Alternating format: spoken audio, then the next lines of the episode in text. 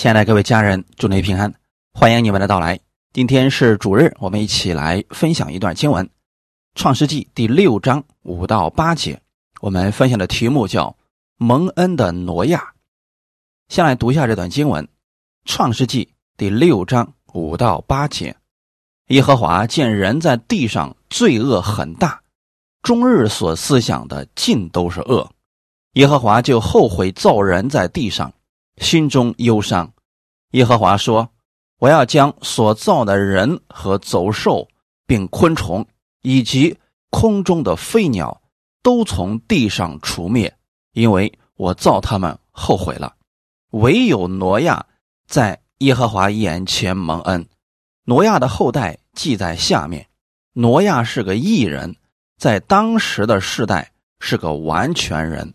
挪亚与神同行。”阿门。我们先一起祷告，天父，感谢赞美你，谢谢你预备这美好的时间，我们再次来到你的面前，请你带领我们在这段时间当中，从你的话语当中得着力量，让我们无论在何种环境之下，我们以神为我们的首位，以你的话语成为我们生活当中的标准。新的一周的开始。请你的话语来带领我，引导我前面的道路。我愿意在生活当中更多的认识你，借着今天的话语启示我，引导我。奉主耶稣的名祷告，阿门。这个时代越来越到末世的时候呢，周围很多人很多事情可能我们不太理解了，因为跟圣经上似乎是越来越远。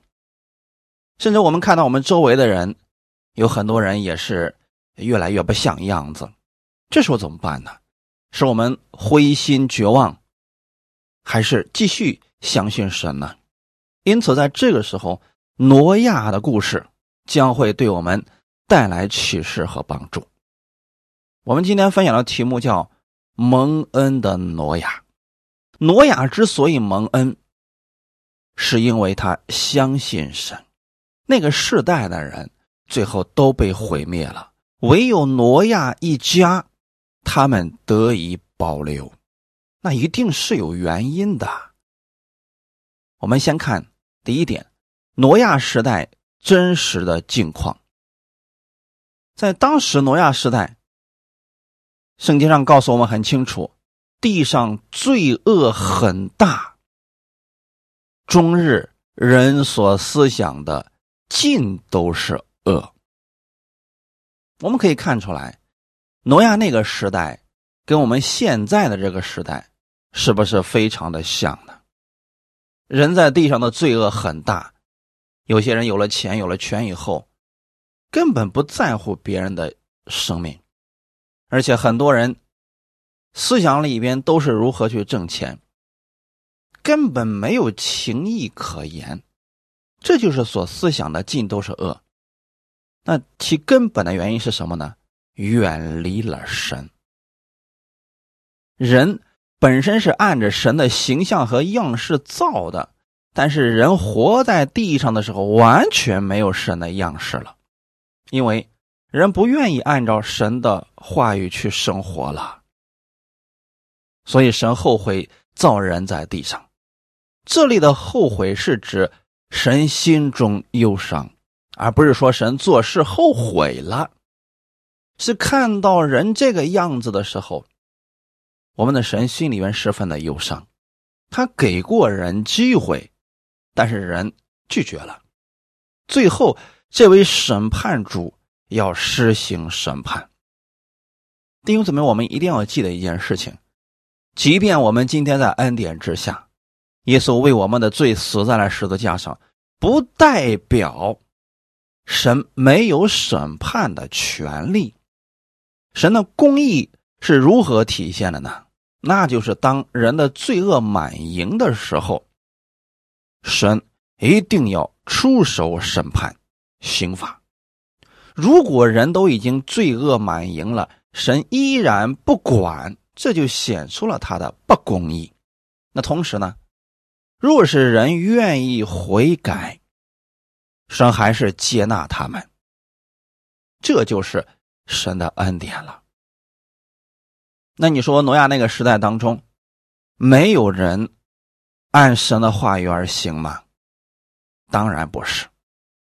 第八节到第九节是我们的盼望，唯有挪亚在耶和华眼前蒙恩。挪亚的后代记在下面，挪亚是个异人，在当时的世代是个完全人。挪亚与神。同行，这两节经文就把挪亚为什么蒙恩说的非常的清楚了。所以今天我们要详细来分解一下挪亚的这些蒙恩的原因。首先，我们看他是一个已经得到神恩典的人。圣经上说，唯有挪亚在耶和华面前蒙恩，在那个世代。那么多的人，唯有挪亚独善其身，蒙神的悦纳。一个世代呀，那会有多少人呢？他是唯一在神面前蒙恩的人。为什么会如此呢？我们先来看一下挪亚这个名字。挪亚名字的意思是安慰。创世纪第五章。二十八到二十九节，拉麦活到一百八十二岁，生了一个儿子，给他起名叫挪亚，说：“这个儿子必为我们的操作和手中的劳苦安慰我们。这操作劳苦是因为耶和华咒诅地。”阿门。在拉曼活到一百八十二岁的时候，就说明他当时虽然年龄。挺大的，但是他活的并不轻松，有很多的劳苦。他生这个儿子是把希望放在这个儿子的身上，说啊，因着这个儿子啊，我可以得着安慰。我们知道，在这个世界当中，有很多的父母也是因为受了很多的苦，结果自己生了一个儿子之后，他会把自己的意愿。放在这个儿子的身上，那就是一种盼望，也是一种寄托。那当时为什么那个时代的人那么多劳苦呢？是因为始祖亚当犯罪堕落，地被咒诅了。在伊甸园当中的时候啊，那里边没有咒诅。各种树木是按时候结果子，可是呢，亚当犯罪之后，这一切都被改变了。地受了咒诅，开始长出荆棘和吉利来，人需要汗流满面才得糊口。同时，人与人之间互相的猜忌，彼此相恨。互相仇杀，导致地一直在咒诅当中。这就是人悖逆、顽梗所带来的结局和后果。那为什么挪亚能在那个时代与众不同呢？他为什么能做到与周围那些人不一样呢？其原因就是因为挪亚心中。相信神，他的行事为人是按照神的方式去做的，这也是他蒙恩的秘诀。所以今天我们不要去看我们周围的人怎么样生活，你也不要去看教会里的其他人怎么样生活，你要看神给了我们什么样的话语，你就按照这样的话语去生活。就算你周围没有一个人愿意按照神的话语去行的，你若愿意，你必然能像挪亚一样的蒙恩。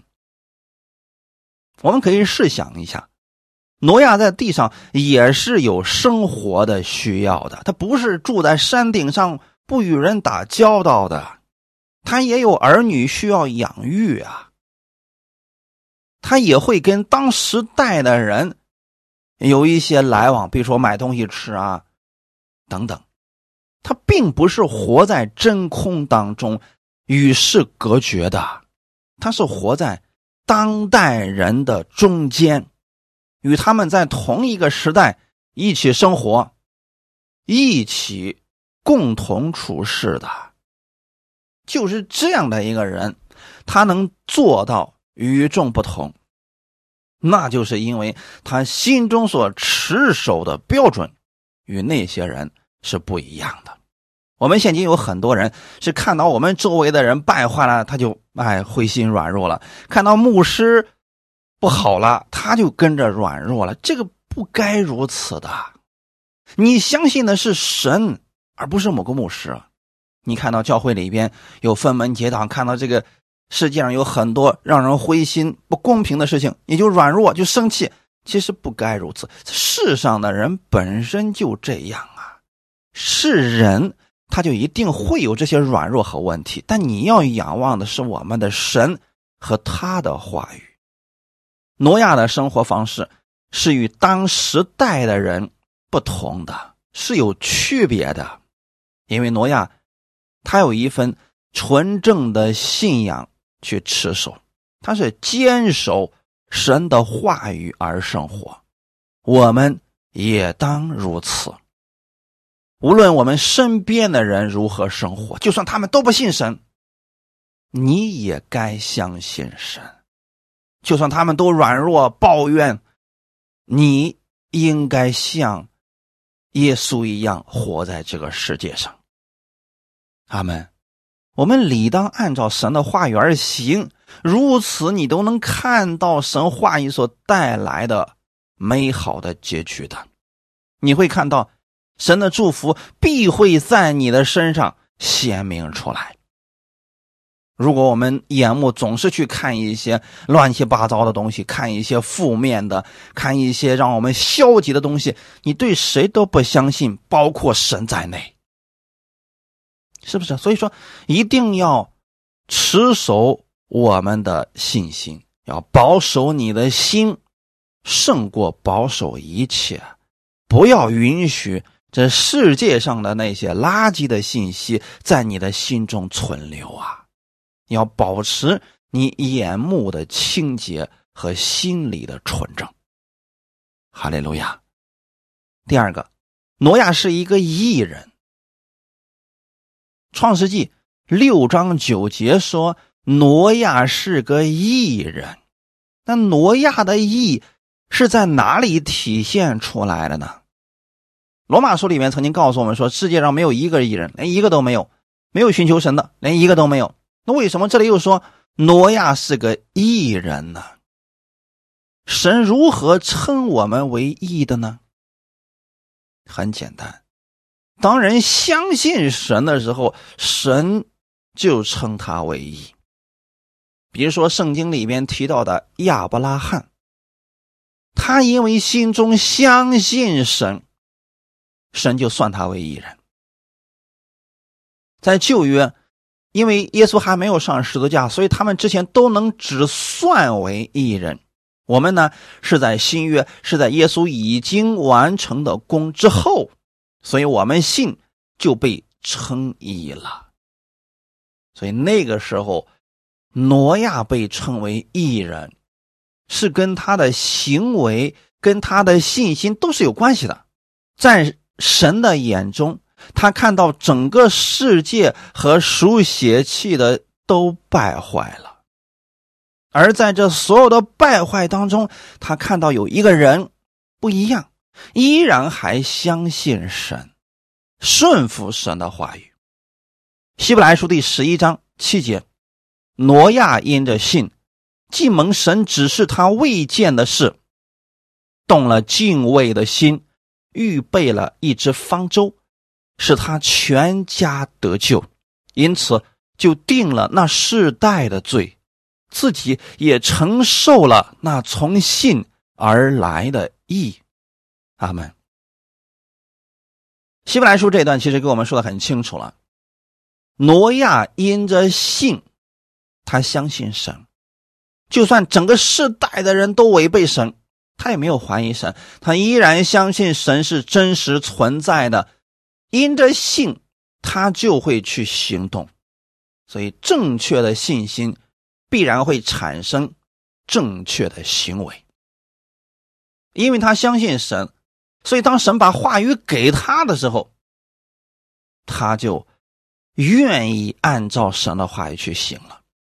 今天我们看一个人是否相信神，就是看他是否愿意按照神的话语去行。如果一个人说他信神，却不愿意按照神的话语去行，那其实还是不信。你看这个圣经当中，有很多人他是信有神的，其中包括魔鬼在内。魔鬼也信有神，他跟信徒的区别就在于，他不愿意按照神的话语而行，他是跟神对着来的。神让人得生命，他就夺去人的生命；神希望人能顺服他的话语而生活，魔鬼就违背神的话语而生活，这就是区别了。所以，我们不要说我们信神，结果呢，我们。所行的比那个不信的还糟糕。那这个信到底信的是什么呢？所以弟兄姊妹，我们若是真的相信有神，并且相信他是爱我们的，那你一定是会按照神的话语而行的。你跟世人一定会有本质性的区别的，就像圣灵所结的果子里边没有恨是一样的。因为里面没有这个东西，所以他结出来的一定是仁爱、喜乐、和平这些好的。阿门。你若是信圣灵，那么一定会结出圣灵的果子来的呀。当时挪亚因为相信神，当神把话语给他的时候，这个事情他之前没有听说过。比如说，当时神对挪亚说：“啊，人类的日子还有一百二十年，所以现在你要去呃造一只方舟。”时候到了之后呢，我就要把这个世界给毁灭了。这是他不知道的事情，因为那个时代，天上地下都有水汽包围着，人可以活很久的，九百多岁。而且呢，那个时候也没有像我们现在所说的大暴雨的出现，所以人们不相信会下雨的。那个时候你造船干什么？造那么大一个船干什么呢？所以神指示给挪亚的，是不符合当时人的思维的。关键在于人能不能相信神所说的话语。亚伯拉罕之所以成为信心之父，是因为神告诉亚伯拉罕说：“你离开本地本族富家，往我所指示你的地区，我要在那里让你成为大国，我被赐福给你。”亚伯拉罕没有问，在这儿为啥不行？你为什么非得让我去那儿？那你先告诉我我要去哪儿？那个地方到底好不好？我不得先看一下吗？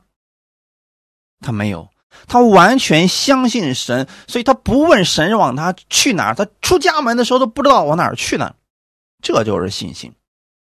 当我们对一个人如此相信的时候，你就不问为什么啦。很多时候。因为我们对一些事情不了解，我们会问神为什么？为什么这个事情会临到我身上？为什么你不赐福给我？为什么你不医治我？其实这个不对耶。你如果相信神，这些问题都能解决的。阿门。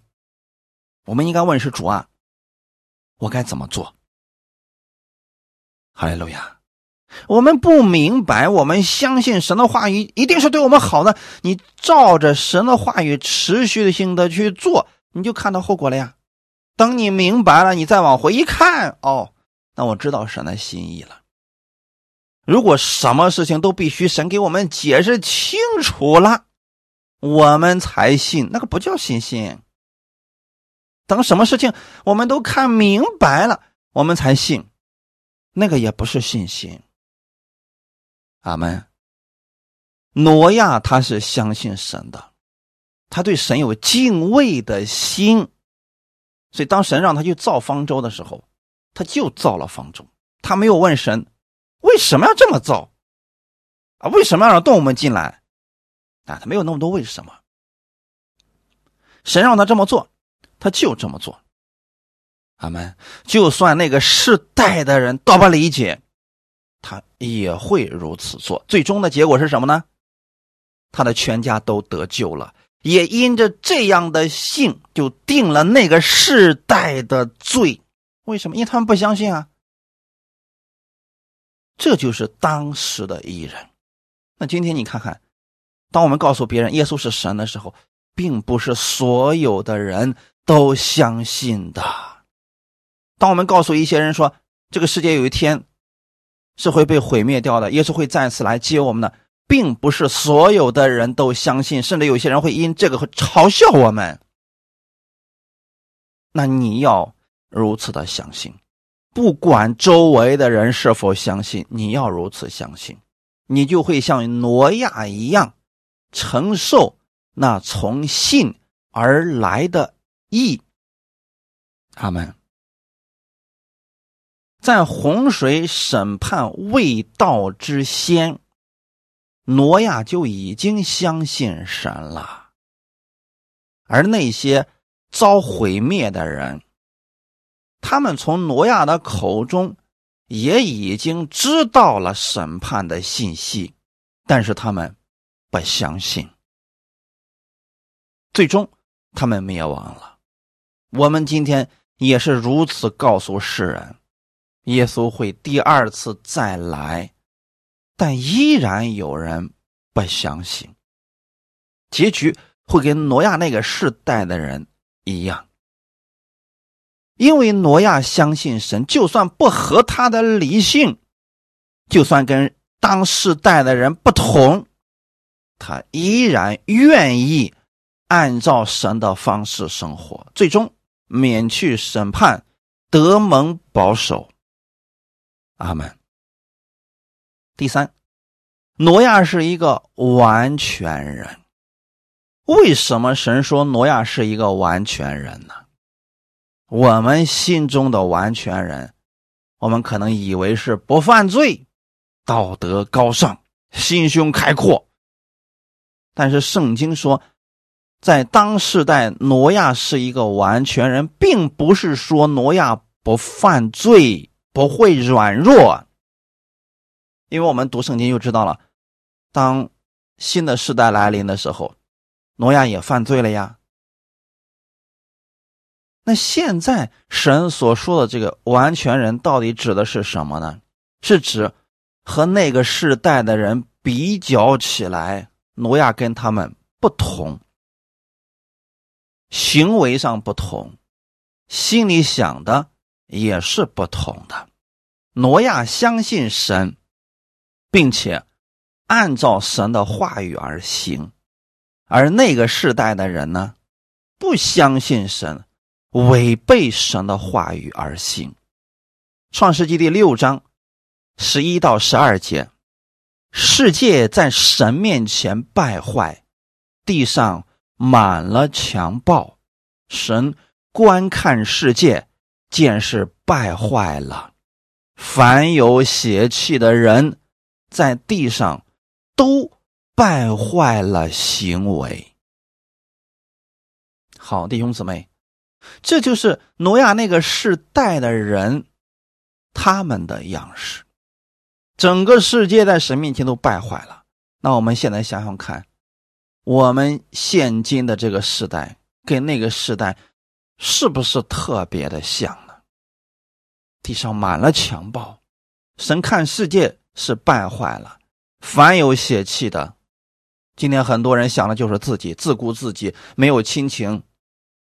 甚至为了钱为所欲为，不择手段，这件事情都出现了。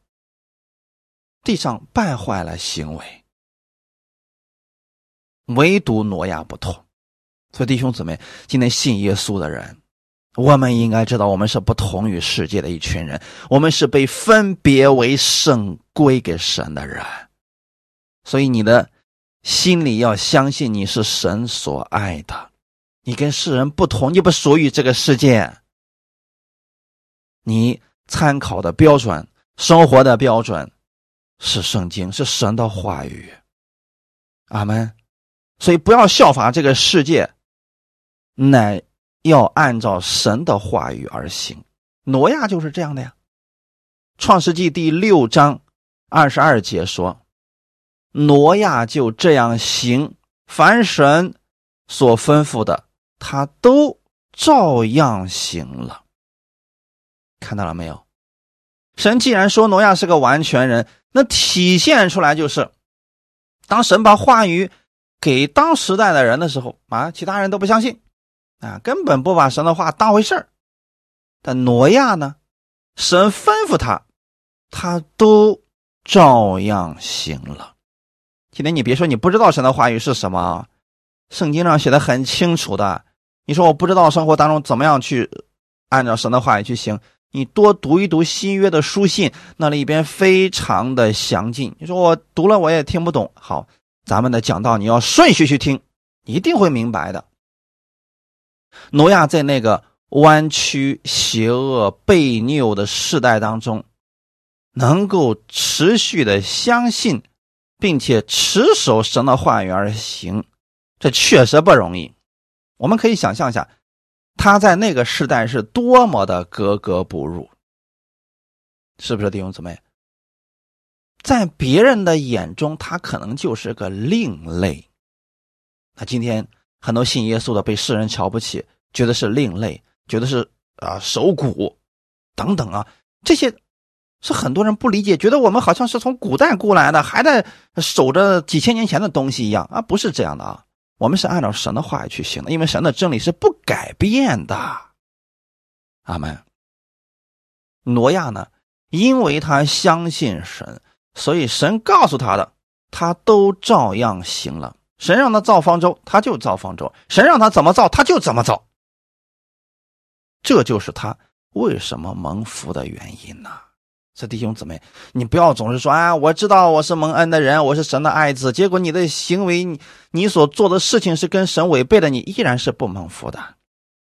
挪亚不一样，神怎么说他就怎么做，不管周围的人怎么样反对。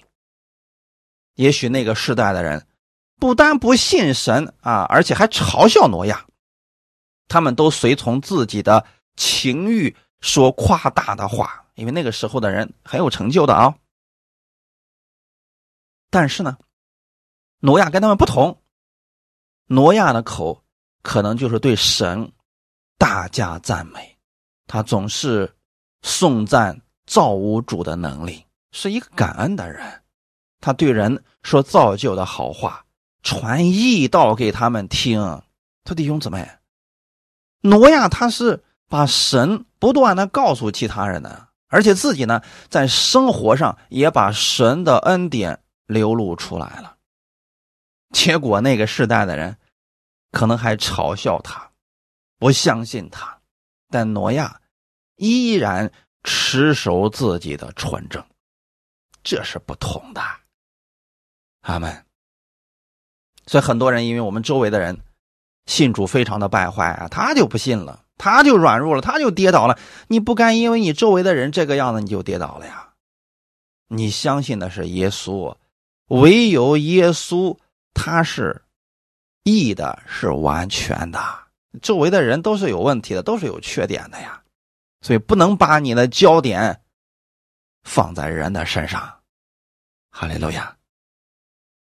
第四个，挪亚是一个与神。同行的人，彼得后书第二章第五节说：“神也没有宽容上古的时代，曾叫洪水临到那不敬虔的时代，却保护了传义道的挪亚一家八口。”旧约圣经记载，与神同行的人。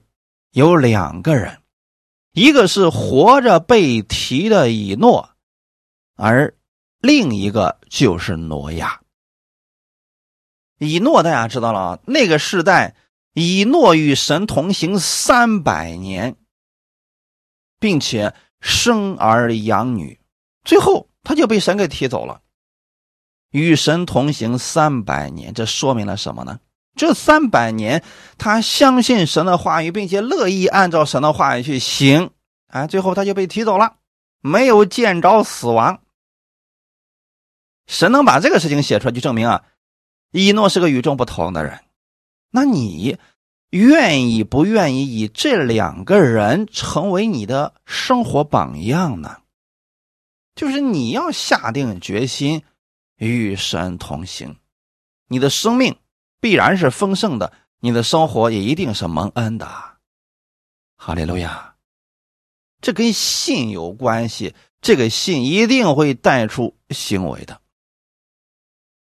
所以，以诺和挪亚这两个人是圣经明文记载的与神同行的古时候的圣徒，这两个人的见证是不同的。以诺。没有经过死，活着被提。挪亚在当代世界被毁灭之后，进入了新世界。啊，这个见证很有力度的啊，并且呢，从挪亚开始，新世界开始了。而挪亚是新旧世界交替的这个关键性的人物。这个见证啊，那足够挪亚。去说一辈子的，是不是？你想啊，挪亚一家人开始了一个新的世界。毫不含糊的说，我们现在世界上所有的人都是从挪亚那一家下来的。人既属乎邪气，我的灵就不永远住在他们里面。然而他的日子还可到一百二十年。神讲了这些话语之后。又吩咐挪亚造方舟。为什么神要把这个日子说出来呢？其实是给人机会悔改，对不对？如果神当时想毁灭这个世界，直接毁灭了就行，或者说直接把挪亚踢走就行。但是神总是有怜悯的心的，他透过这一系列的。拯救方式是希望那当代的人能够悔改，能够回头，并且告诉挪亚造方舟，要把挪亚和挪亚一家在毁灭之前建立他们的信心，让他们把这个福音能够传出去。那么造方舟的这个任务就落在挪亚的身上。挪亚自己知道，人类的日子不多了。这也是神给世人最后的时间。我们肯定知道，也能猜想得到，挪亚在造方舟的期间，一定找机会给当代的人说明了这个审判的信息。可惜的是，当代的人。不相信他们，可能会说这一家人是不是信主都信傻了呀？疯了吧？啊，你造船造到这个地方，怎么可能呀？造这么大的船啊，还有动物要进去住，你这是想干什么呀？没有人理解挪亚一家人做的是什么。就算挪亚告诉他们，这个世界的终结要来到了。他们也不相信，弟兄姊妹，这就是那个世代的人，他们最终为什么被毁灭的原因，不相信神，我行我素，狂妄自大。弟兄姊妹，世界末了的时候也快到了，越到万物结局近了的时候。世人越来越像挪亚那个时代的样子，犯罪的花样层出不穷，作恶的程度一日比一日更甚。他们都是在积蓄神的愤怒，等候审判的日子来到。一样的呀，所以弟兄姊妹，我们既然知道这个日子，那我们该做什么呢？首先我们要保守自己的心，你要把你的盼望放在神的话语上。你要相信，耶稣基督第二次再来的日子很近了。或许我们这一代人就能看到这一天呢，弟兄姊妹。那么，既然知道这日子已经如此的近了，你当如何生活？像世人一样追名逐利，还是持守神的话语而生活，为将来的天上积存财宝、传福音呢？所以说，我们自己要给自己定一个计划，让我们的人生变得有意义。千万不可以像挪亚那个时代的人一样，他们又吃又喝又娶又嫁，最后毁灭掉了，一切都不复存在了，多可惜呀！所以这是我们值得警醒的地方，同时也让我们看到挪亚蒙福，乃是因为他相信神，顺服神。我们分享第二大点，现今。世界的状况，《马太福音》第二十四章三十七到四十四节，《马太福音》二十四章三十七到四十四节，挪亚的日子怎样，人子降临也要怎样。当洪水以前的日子，人照常吃喝嫁娶，直到。挪亚进方舟的那日，不知不觉洪水来了，把他们全都冲去。人子降临也要这样。那时，两个人在田里取去一个，撇下一个；两个女人推磨，取去一个，撇下一个。所以，你们要警醒，因为不知道你们的主是哪一天来的。家主若知道几更天有贼来，就必警醒，不容人挖透房屋。这是你们所知道的，所以你们也要预备，因为你们想不到的时候，人子就来了。阿门。这段经文是耶稣告诉我们的，他第二次再来。之前会有什么样的情况发生？这里非常准确的告诉了我们，挪亚的日子怎样，人子降临也要怎样。那挪亚的日子怎么样呢？刚才我们也分享过了，世界败坏了，人心里思想的终日都是恶。都是以自我为中心，完全不把神当回事把神的话语抛之脑后。当挪亚告诉他们，再过一段时日，洪水要灭掉当时的时代了，他们不相信。洪水以前的日子，人照常吃喝嫁娶，这是什么意思呢？就是世人。该干什么还干什么？挪亚对他们所说的话语完全不起作用，甚至他们可能会拿挪亚一家当做笑柄。所以，亲爱的家人们，你知道你手中拥有基督的生命。当你把这个。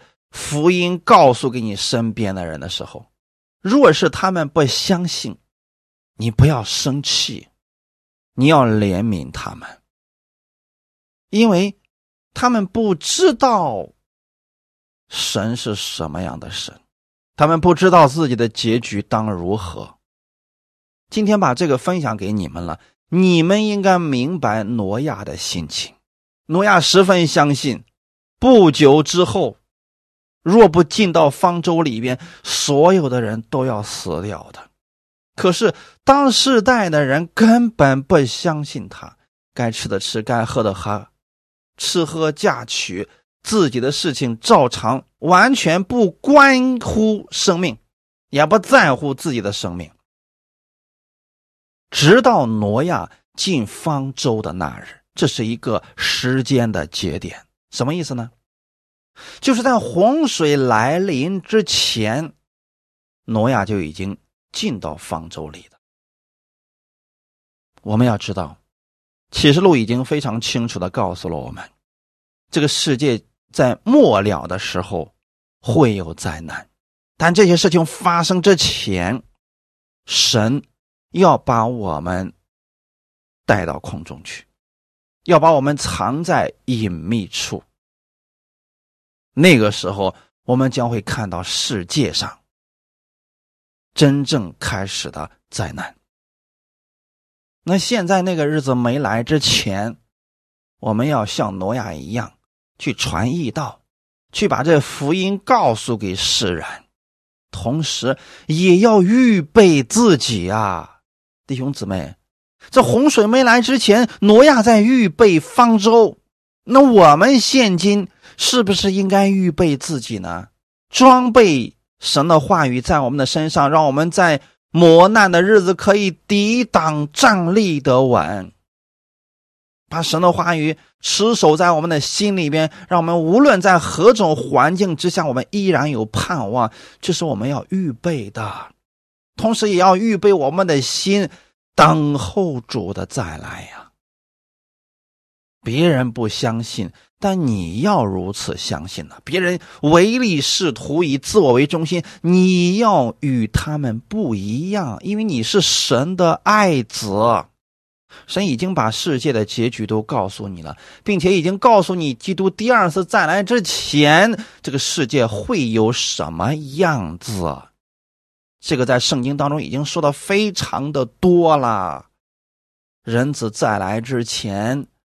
这个世界会有很多的地震、瘟疫、饥荒、疾病，这些事情会大面积的发生，而且国与国之间会出现各式各样不断的战争，这些都是人子再来之前的一些征兆啊。那现在回头看看，我们的世界已经到了哪个时刻了呢？难道你还要继续吃喝嫁娶，这个吃喝等死吗？你的灵里边要警醒的，阿门！千万别等到人子都来了，一切都结束了，那个时候你传福音也没有机会了呀，你去装备自己也不需要了呀。你看三十九节怎么说的？不知不觉洪水来了，把他们全都冲去。你说那个时候那些人是不是知道错了，想着要进方舟了？可惜来不及了。所以弟兄姊妹，你今天只管把这个福音告诉给世人，就算他们不信，有一天他们一定会知道我们所说的这个事情是真实的。阿门，尽可能的去拯救一些灵魂吧，这才是最值得我们去做的事情。尽可能的装备我们自己，让我们在各种环境之下依然相信神，持守神的话语。你知道今天有多少信徒依然还活在吃饼得饱的阶段呢？啊，因为神没有成就他的祷告，说：“哎，我不想信了，我软弱了，我要跌倒了。”啊，因为呃，当下的环境比较糟糕，哎呀，主要我不想信了，我不相信你存在了。这都什么心呢？所以这样的信息，你们应该放在心里边好们，我们可以想象一下，挪亚在造方舟的那段日子当中，那他还想着，那我们家的房子怎么办呢？哦，要不要把房子装修一下？啊，要不要再呃积攒点财宝，呃，再买几亩地呀？挪亚还想这些事情吗？那你们又当如何去预备自己呢？四十节说，那时两个人在田里取去一个，撇下一个；两个女人推磨取去一个，撇下一个。这什么意思呢？就人子降临的时候，当时这个世界看起来跟其他的日子没有任何的区别。两个人在田里干活，其中有一个信的，一个不信的。信的被踢走了，不信的撇下了。两个女人的推磨，可能是指两个人在同一间公司里边，有一个被踢走了，有一个留下来的。这是什么意思呢？你的家人若不信，你被踢走，他被留下。你在公司里边信的被踢走，不信的被留下。很简单的，这跟信是有关系的。四十二节说，所以你们要警醒，因为主来的日子不知道是哪一天啊，这点一定要警醒啊！如果有人告诉你非常确切的日子，别信他啊，他是错的。我们虽然不知道具体的是哪一天，但是我们看这个世界，我们可以看出来，他来的日子真的近了，真的近了。这个时候，我们务必要警醒祷告，预备自己了。阿门。四十四节告诉我们很清楚啊，所以你们也要预备，因为你想不到的时候，人子就来了。很多人为什么至今为止还是把目光放在地上，为了自己啊多挣点家产，为了自己多呃赚点这个世上的财宝？因为他觉得主来的日子不会那么快的。但是这里说的很清楚，你们想不到的时候，人子就来了。那我们现在是不是真的应该调整一下我们生活的重心呢？你现在是为这个世界？在预备你自己，是为了去在这个世界上挣更多呢，还是为了永生在预备呢？这一点我们自己一定要警醒。哈利路亚！如果你真的为将来的永生预备财宝，今天别人说你一句难听的，你还在乎吗？是不是我们就能够饶恕他们了啊？因为他们不了解嘛，我们在做什么，他们不懂嘛，所以让他们就说好了，你要持守神的话语。阿门。彼得前书第四章七到十节，万物的结局近了，所以你们要谨慎自守，警醒祷告。最要紧的是彼此切实相爱，因为爱能遮掩许多的罪。你们要互相款待，不发怨言。个人要照所得的恩赐彼此服侍，做神百般恩赐的。好管家，彼得在这里给我们说的非常的清楚，万物的结局尽了。那现在我们把这句话再拿出来说的时候，他就不是似乎尽了这种说法了，是真的尽了。你们看看这个世界，你就知道这一次是真的尽了。那我们该怎么办呢？谨慎自守。警醒祷告，阿门。持守神的话语，把我们的时间首先安排在神的话语上。现在这个时代人是越来越忙了，忙到根本没有跟神亲近的时间，忙到没有去默想神话语的时间，所以许多人失眠，许多人烦躁不安，有狂躁症。就是因为压力太大，忧虑太多，其原因就是因为他不知道神要给他预备的福分，他还在努力的想蒙恩，却不愿意从神那里支取神的恩典。很多人在这个世界上忙忙碌碌的，一直这么忙碌，像陀螺一样不停的转。其实神还有一个更好的方法，就是你花时间在神面前领取他的智慧，领取他的能力，他会给你预备你生活当中所需要的一切，你就已经是蒙恩的人了。咱为什么不能够按照神的话语去行呢？许多的信徒从不读圣经，你说如何能明白神的意思在哪里呢？如何能得着神的智慧呢？那很多人听到也是。